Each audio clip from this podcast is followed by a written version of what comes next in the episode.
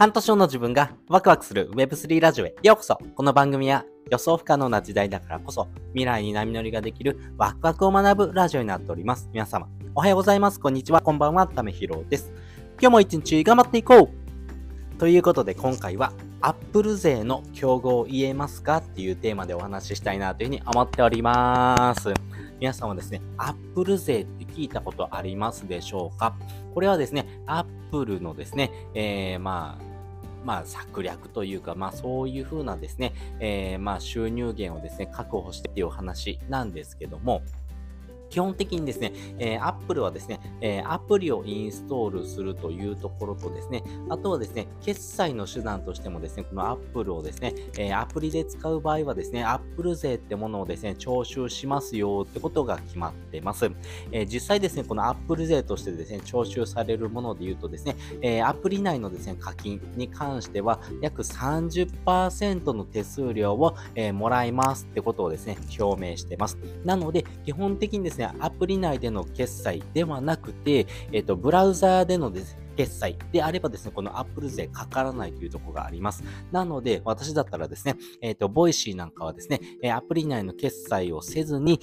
ブラウザーに一体飛んで、ブラウザーで決済をして、またアプリに戻ってくるっていう風なですね、ちょっとややこしいというかですね、手間のかかるようなですね、決済をですね、しています。やっぱりそういう風なところがですね、Apple のですね、税金をですね、逃れるチャンスというところもありますし、そういったものをですね、取り除くことによってですね、より、シームレスに対応できる形になってくるというところがあります。で、これですね、なぜ Apple 税をですね、今取り上げたのかなんですけども、これ Apple 税っていうものがあることによってですね、やっぱり決済手段のところでですね、どうやったってもですね、課題になってきますよね。一体ブラウザーに飛んでですね、決済しないといけないってめちゃくちゃ不便ですよね。そういう風なですね、不便をですね、解消しようということで、この間ですね、ステップンっていう風なですね、アプリ、歩くだけでですね、お金が稼げるよっていう風なですね、ムーブトゥーアーンっていう風なですね、一大大ブームをですね、巻き起こしたステップンとですね、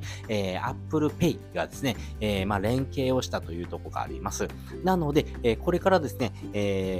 実装されてくるであろうというところで言うとですね、NFT のですね、決済もですね、Apple Pay を使うことによってですね、決済できるような手段にですね、変わってくる。そういう風なですね、チャンスがですね、近々ですね、訪れてくるんじゃないのかなというふうに思っています。今までですね、決済手段ってめちゃくちゃですね、不便だったものをですね、使ってたというところがありますんで、そういうふうなですね、シームレス化がですね、行うことができるというところがですね、大きなポイントになっています。で、今ですね、NFT を買おうと思った時にはですね、仮想通貨のですね、取引所に行ってですね、イーサを購入して、イーサをメタマスクに送って、そのメタマスクでですね、お支払いする、そのイーサ分をですね、NFT のですね、代金としてお支払いするというふうな形がですね、一般的でした。でもですね、今はですね、日本円でもですね、取引できるような形にもなっています。Pie というふうなですね、サービスがありまして、これはですね、クレカ決済でですね、日本円でですね、NFT が買えちゃうよっていうことですね。NFT でですね、今までですね、イーサ以外のですね、決済手段がなかったというところがあるんですけども、今はですね、クレカでですね、決済することができる。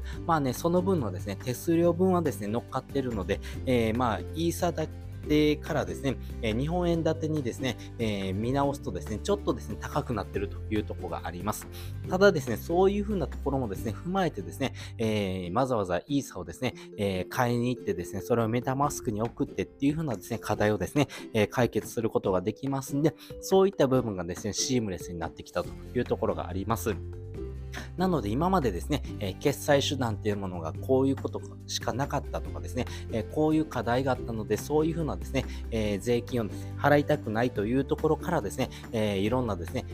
不都合なですね、対応し続けてきたというところがあるんですけども、そういった部分をですね、解消するというふうなところで言うとですね、この Apple 税っていうものがですね、今までですね、巻き起こしてきたですね、いろんな不便をですね、解消するために、いろんな会社さんがですね、あの手この手表でですね、そのシームレス化をですね、図ってですね、自分のサービスをですね、使ってもらおうというところでですね、かなり拡散してきたというところがあります。なので、この Apple 税っていうものをですね、返してですね、自分だったらですね、どういうサービスに使ってほしいなとかですね、どういうものをですね、より決算手段としてですね、導入したらですね、もっと使いやすくなるのになーってことをですね、考えてみるとですね、これから非常に面白くなってくるんだろうなというふうに思ってます。まあ、私個人としてはですね、例えばコンビニでですね、iPhone の充電ってできますよね。その充電器のですね、コードもついたですね、もののですね、シェアサービスというのがありますけども、実際ですね、この iPhone のですね、電源が入ってないとですね、そのアプリをより読み込んで決済ができないっていうところがありますんで、電源が落ちちゃったですね iPhone をですね充電するってことができないんで、これをですね解決するってことがですねできたらですね、めちゃくちゃ便利だなというふうに思っています。まあ、そういうふうなですねところからですね、そういったですね課題を解決するためにはですね、どういうふうなサービスがあったらいいんだろうなってことをですね考えてみるとですね、あなたのコンテンツとかですね、あなたのサービスがですねより消費者のですねニーズにですね届くような形、消費者が欲しかったって思えるようなものにですね、近づくようなですね、ものをですね提供できるというふうなことにですね、近づいていきますので、そういったこともですね考えながらですね、そういったですねニュースを見てもらうとですね、より深く理解ができるのかなというふうに思っております。ということで、今回はですね、Apple 税の競合言えますかっていうふうなお話をさせていただきました。まあ、今回のですね、本編でもお話ししたですね、Pie というサービスでですね、例えば LLAC ですね、Library Cat なんていうですね、NFT なんかもですね、買えます。猫ちゃんの NFT なんかも買えますんで、まあ、そういったものもですね、どういうふうな決済手段だろうなーってことをですね、一回覗いてみるとですね、